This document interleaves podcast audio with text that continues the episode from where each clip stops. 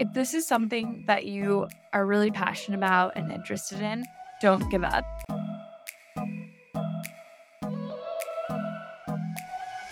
Welcome to Working Women Mentor, a podcast that empowers everyday women like you, like me, to share and learn from life's mentor moments. I am your host, Rani Alfers, and in each episode, you will meet inspiring women that understand the power of recognizing mentor moments and how those moments can change it all. These fabulous women are here and ready to share it all with you. So let's dive in.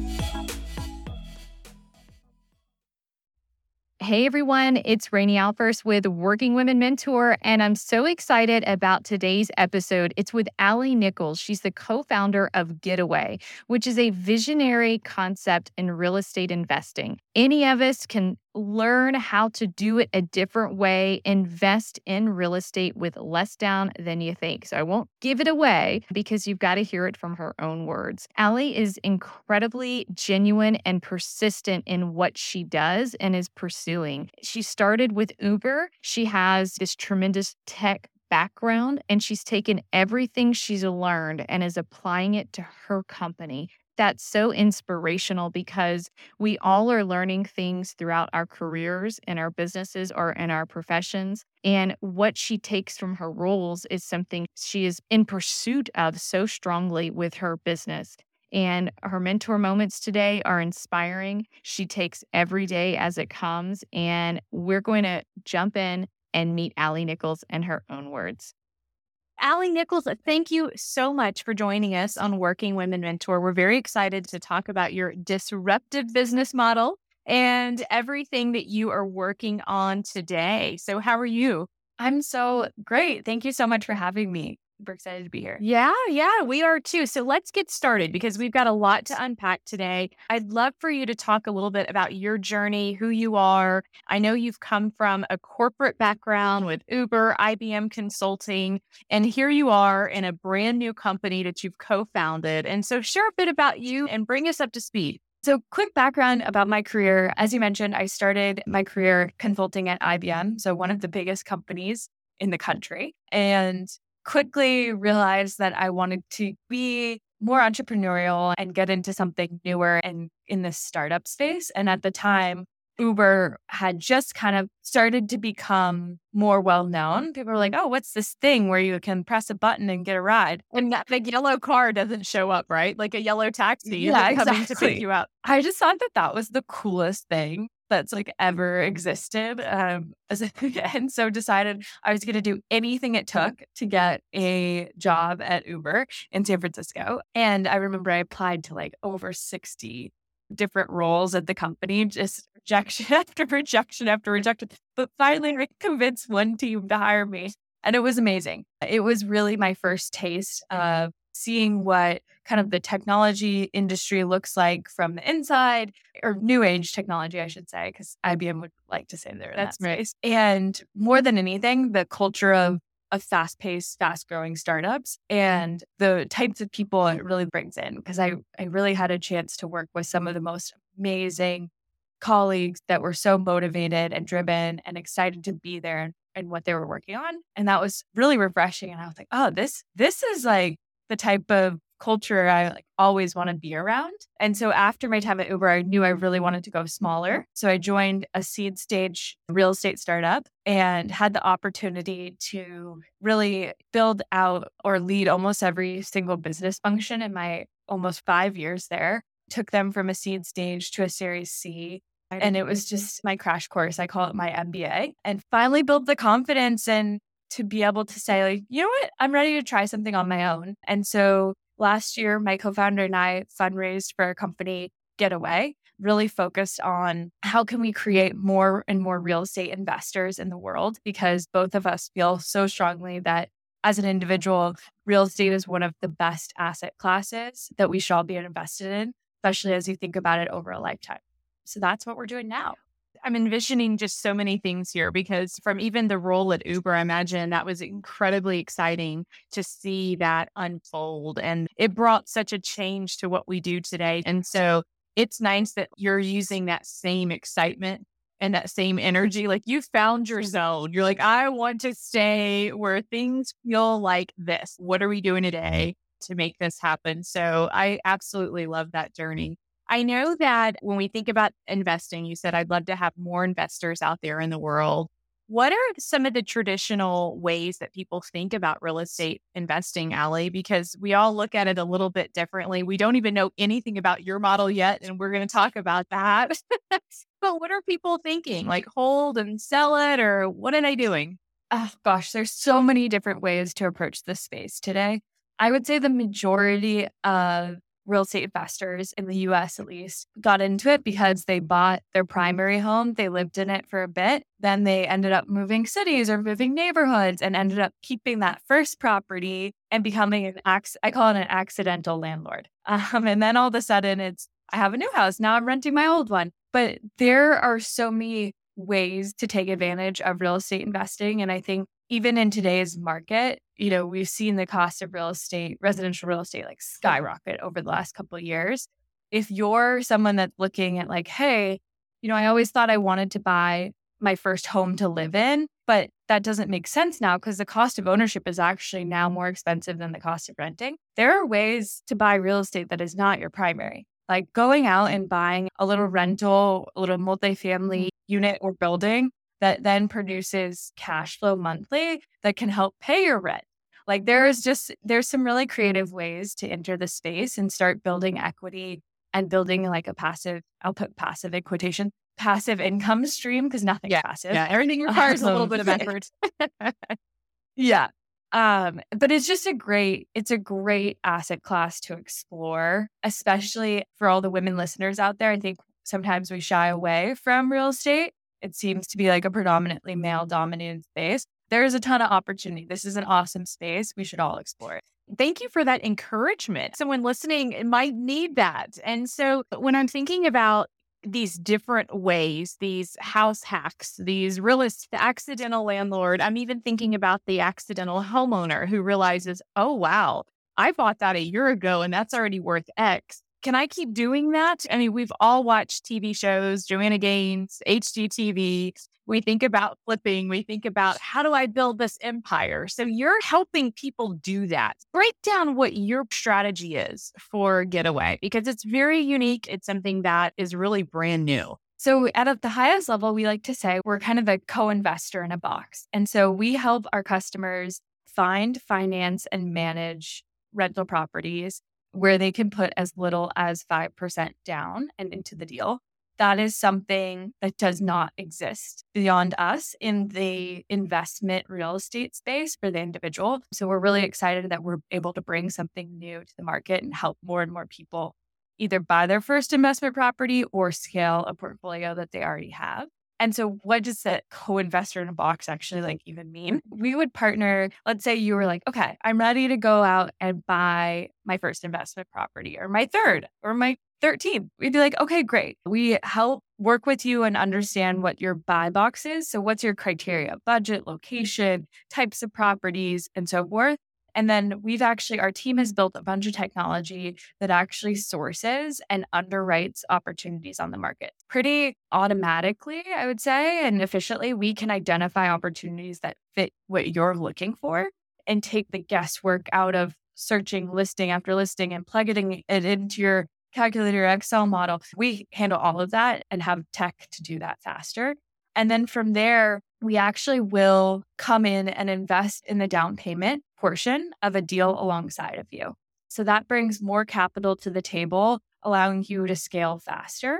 And then we stay on and help manage the property until you're at a place that you're ready to buy us out. And usually that's on a five year kind of relationship time horizon. Okay. So I don't have to come to you with a listing that I found, but my neighbor's house that I think I want to rent out because it's perfect. So that's not what this model is. This is really identifying end goals. What's your exit strategy? What's your return rate you're looking for? What kind of appetite do you have? We'll figure everything else out. We just need the money piece. And so you're managing it, you're co investing in it, what if I don't want to leave in five years? Or what if I don't want to buy buy you out in five years? I'm like, I really like this relationship. Well, you'll definitely probably want to buy us okay. out because the capital that we put into the deal has a cost. And so it's in your benefit at a certain point to buy us out and then own all of the cash flow yourself. Like that's like totally in your benefit. So a lot of our customers, what they do is they'll end up doing like a refinancing event where they're actually using the equity in the home to buy out our portion. And then so it's no additional money out of your pocket. So it's like all of a sudden now you own this home 100%. You'd only put 5% down up front. That's an incredible return on your investment. And incredible. Yeah. So that's really what we're targeting. Now, I have to put the caveat that we don't have a crystal ball. And so we can't promise that everything always goes up and to the right. But in those instances, like you were saying, what if we want to stay longer? In an instance where maybe the market's soft or something happens, like a COVID event, we've built in protections for customers where they can extend up to eight years to get out of potentially like a down cycle. To me, and you know, we're not giving investment advice right now, we're not doing any of that.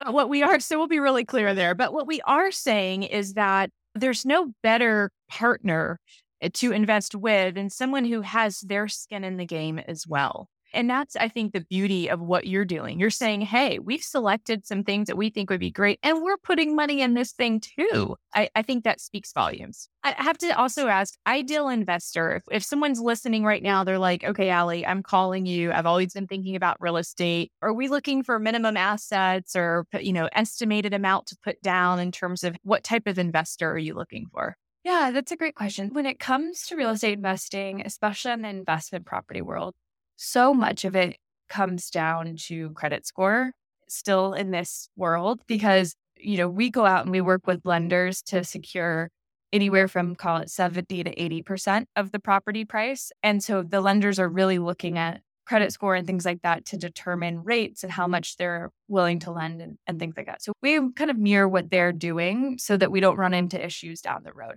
So with that, I would say credit score, we're really targeting folks that are have a 700 or above right now. We hope to open that up more down the road, but just in today's world, that's where we're at. And then in terms of liquidity and getting started, the thing that a lot of folks forget about when it comes to real estate, it's like not just the down payment. There's the down payment, there's closing costs, there's the escrow for taxes and insurance. Like things add up pretty quickly. I often advise that minimum you're probably wanting to put in like around $25,000 towards an investment like this. And that's even partnering with us with a lower down payment.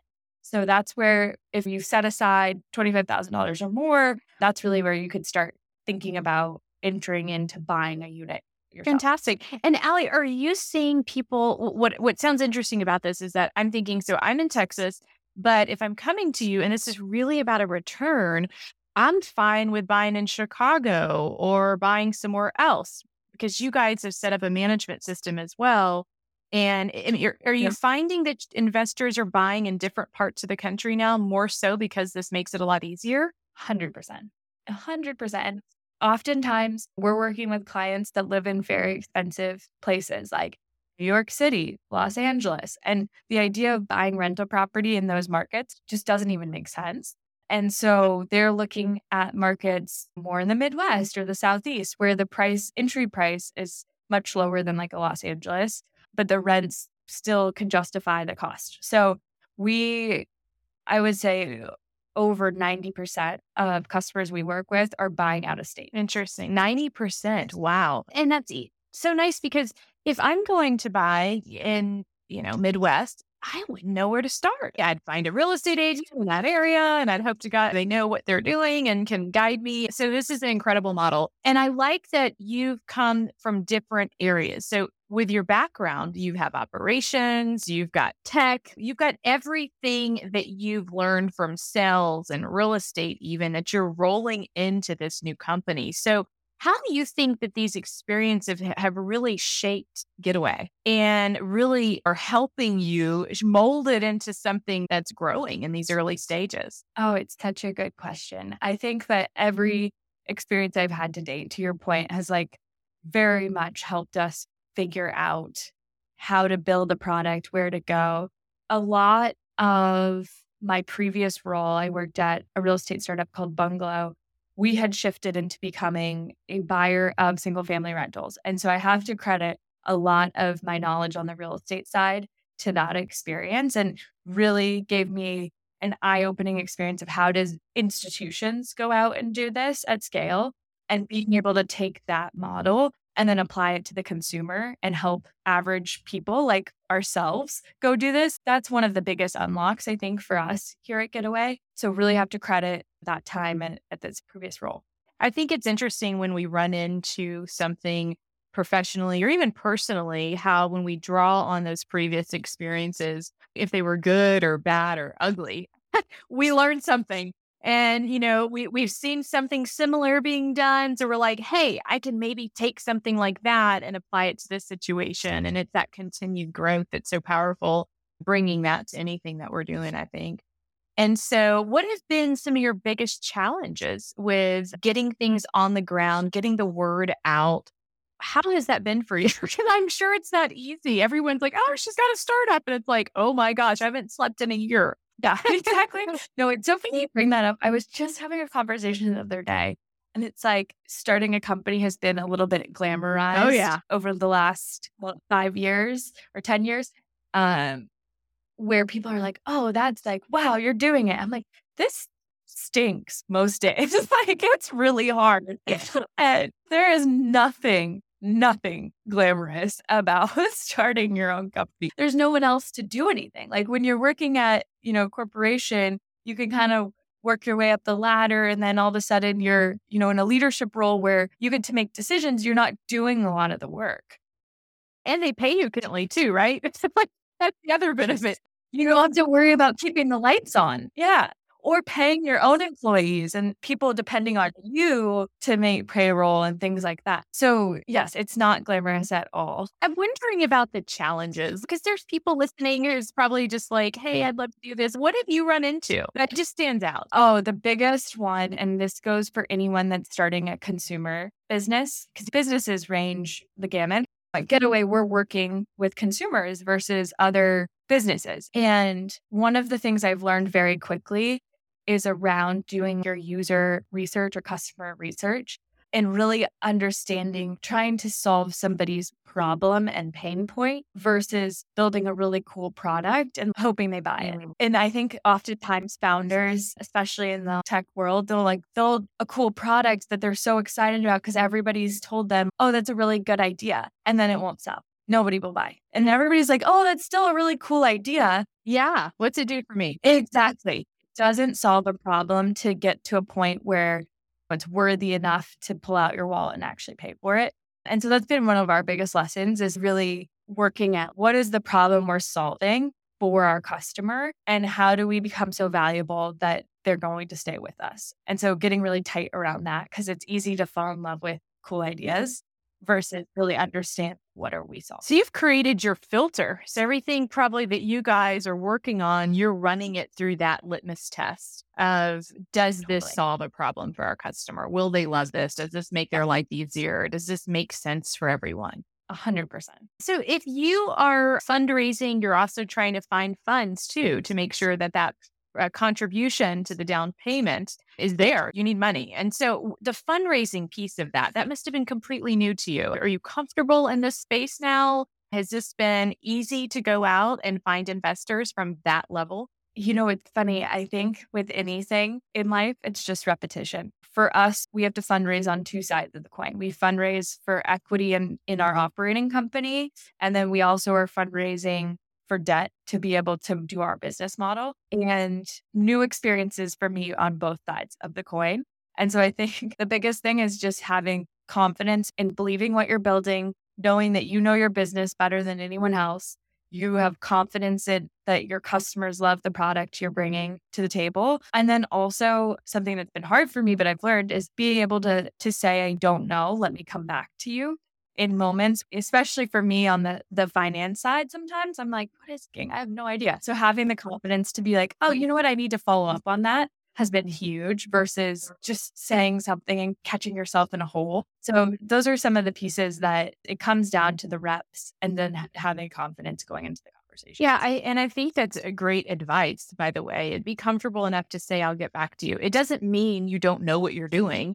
It just means that you need to get a little bit more information, make some more educated answers or choices or decisions. I think it's a great reminder. I'm curious about the mentorship piece as you shifted from working for a company to starting your own. How has that been for you in terms of when you started early in your career and mentorship, your views on it to the present day?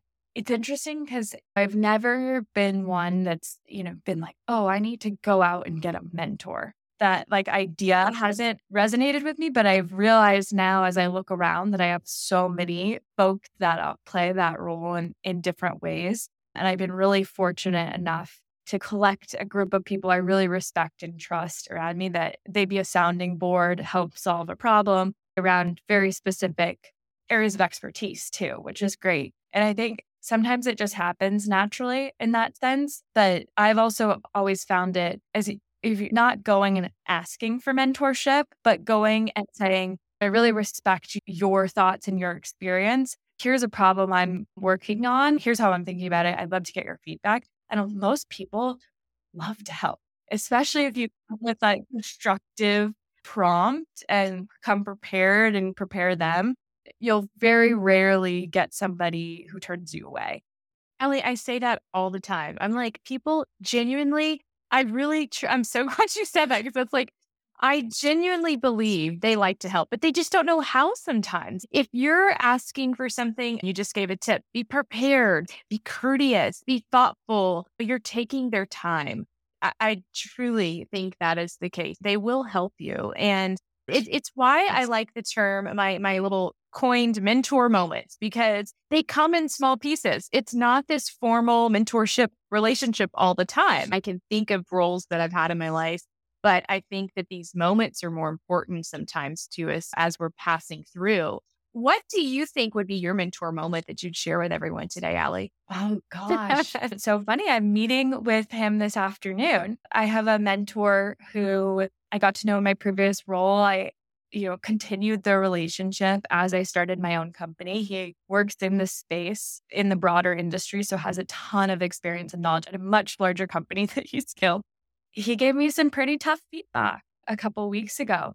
And it was like, I looked at it and I was like, oh my gosh, this is such a gift. Like, this person took time out of their day to actually give me really constructive feedback, yeah, sometimes it sucks to hear because you're like, oh, shoot, I'm not doing that great. But now I'm like able to evaluate it and come up with a plan on how to be better. And that's how you grow exponentially. And so that was completely unprompted from someone who didn't need to spend their time doing that. There was no expectation at all, but I appreciate it so much and and view it as such a gift. So if anybody is in conversations with folks and feel like they are in that kind of mentorship position, just sending a quick email with like feedback could mean the world to them. And that's great advice. I love that moment because it's something that, you know, you needed at the time but didn't even recognize. Like you're you didn't recognize it, but they are thoughtful enough and care enough and they saw it and to share and listen. There's a lot of times that I think sometimes we're afraid to tell our colleagues or peers or anyone around us what we truly think about something because we're we haven't we don't want to put anyone down or we don't want to rain on a parade but there are certain ways you know to, to approach these things and you received it so genuinely and so helpfully and kudos to you too because a lot of people can't it's hard for them to receive it. You owe yourself a little pat on the back as well.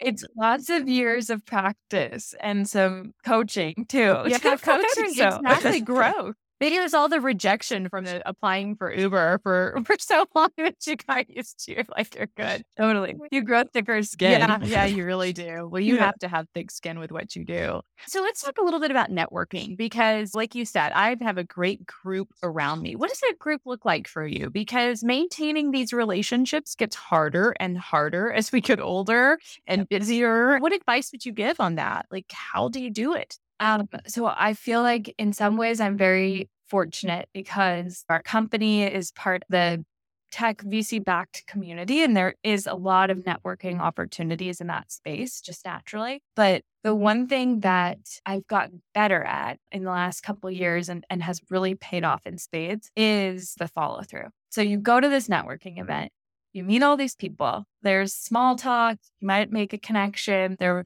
that one person could maybe add a ton of value because they have great experience, like in your space. Oftentimes in the past, I'd be like, "Great, that was a great event. It was so nice to meet everybody." But I wouldn't do anything. Else. I was like, "Oh, I networked. I went and said hello. I met people. I networked." Good. It's like, no, you did. Yeah. Yeah, no, you didn't. You talked too long and you had a cocktail, and uh, good for you. Yeah, exactly. So taking those business cards, taking those LinkedIn, and actually following up and setting up either a coffee get together, a Zoom meeting, just even emailing back and forth, take the initiative and take the next step. That's the networking, not just showing up at the mm-hmm. event, holding the cocktail and saying hello. Like it really does take the follow up and follow through. And if you're willing to do that follow up and follow through, it will pay off. One person might not respond, but the two other people will. And then those two people will introduce you to two more people. And so you got to just keep following up and following through. Mm-hmm. It's the first stage and the second stage. And without that follow up, it's so funny. I, I remember very early in my career starting to network and I had to be really careful because I love talking to people, right? And I had to be so intentional. I was writing their things down on the back of the business card or making notes on my phone or with everyone because you meet so many people. And I, I think also like figuring out who you want to connect with the next day, right? You met 20 people, but which ones do you feel you align with? And reaching out and filtering through that, I think is so helpful. And one piece on that, too, that I would add is how can you add value to the other person? Because that's the other thing is you don't want to be in a world where you're always trying to take. There has to be reciprocity in the relationship. So thinking about where can I add value? What introduction can I make for you? What can I do to help you get to wherever you're trying to That's go? That's right. Yeah, it's a wonderful reminder. As you are making connections and meeting people and growing your network, how do you feel that you guys, uh, you as a co founder, have done within your own company to foster those relationships, maybe amongst women, maybe promoting mentorship, promoting that community and collaboration yeah. feel. What does that look like inside of Getaway? Yeah. So we are a super small but mighty team. That's right. There are six of us. Yes, but we love it. And actually, it's fun. 50% are women. So we're like, have great representation across the board. Three and three. Quality too, right? You got um, it covered on both sides. Yeah, totally. So really proud of that. But with even within our team, we are going out and trying to make relationships, whether that's me, my co-founder, our head of finance, like we're always trying to build Getaway's brand and net, almost network getaway, not just us as the individual. And so actively going to specific events, conferences, things like that, that we can really get our brand out there and in front of the broader community and, and folks, especially when it comes to fundraising, so important on both sides. And you're giving them the space to do that, right? It's the time and the opportunity to get out and promote that. That's where you all probably start getting a little closer and a little closer when you're the six of you are going after this common piece. Yeah. Yeah. That's so fun. I think the community feel of that is is what's really special. I know that when you are in these roles and you've got the fundraising, you still have to run the business, you've got the tech piece, you've got the growth, you've got the consumer level, you've got the different roles within the company. How do you balance that with the role of your personal life? For sure. So it's an ongoing conversation with my partner because it is very difficult. One thing that we have tried to commit to, and we have pure chaos in our household because he has is starting a early stage startup as well. Oh, so oh wow. There's no stability. Oh well. Okay. but we commit on a daily basis. Uh, what time are we doing dinner? And what is our kind of one to two hour period in the evening that we spend together? And that time is laptops down, phones down. Like we're actually present with each other, whether that's cooking dinner and enjoying it, going out on a date night. Um, and so we're very, very thoughtful in terms of doing it. And then there's some days where we can't do it because we do have an event or networking event we have to go to, or someone has to stay late at the office. but really trying to communicate that as early and often as possible.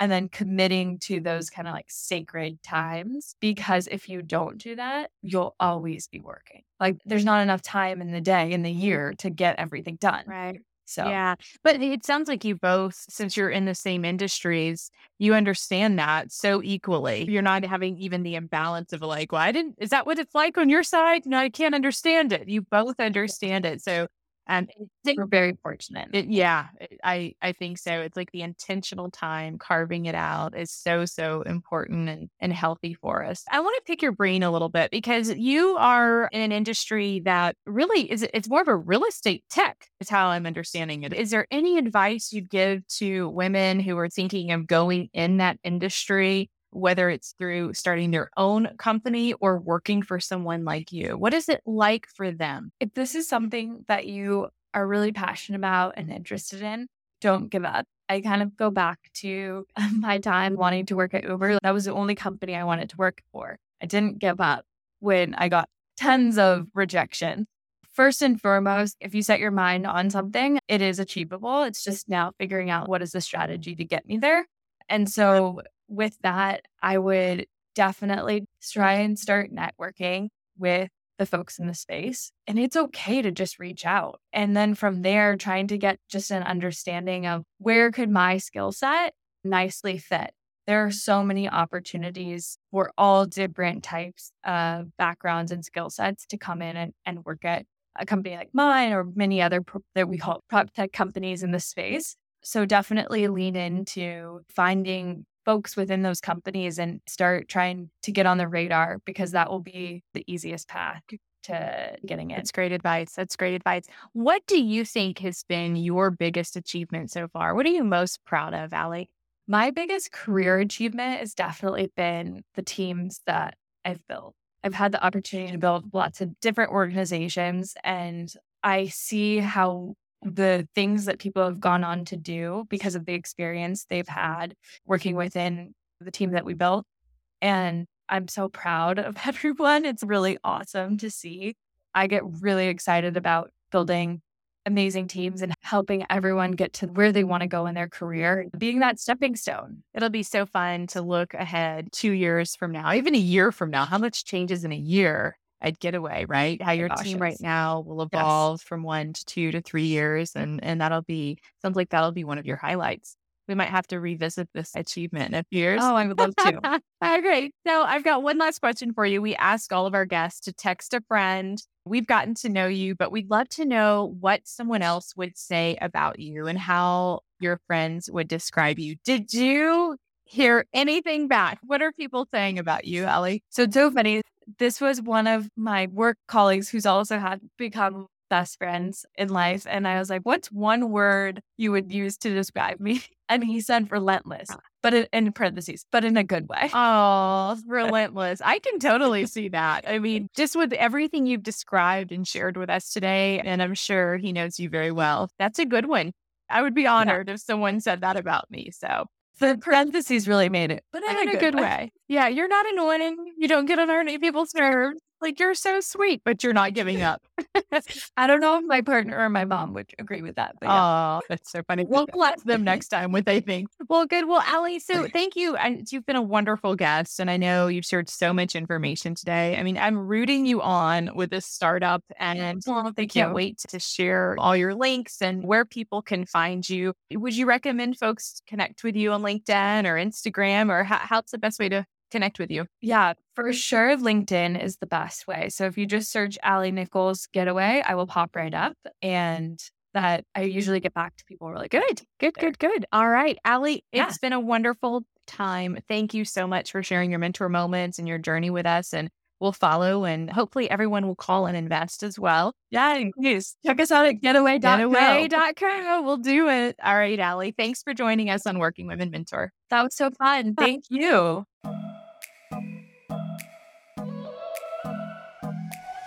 Thank you so much for joining us on this episode. I hope you'll walk away feeling inspired and are thinking of how a mentor moment can help you or someone you know. In case you haven't hit the follow button to subscribe to this show, please do so. And if you love the episode, I'd really appreciate a review. You see, this review helps Apple or Spotify or whatever platform you're listening to us on know that other women just like you want to learn about the show, and it'll help us spread the word.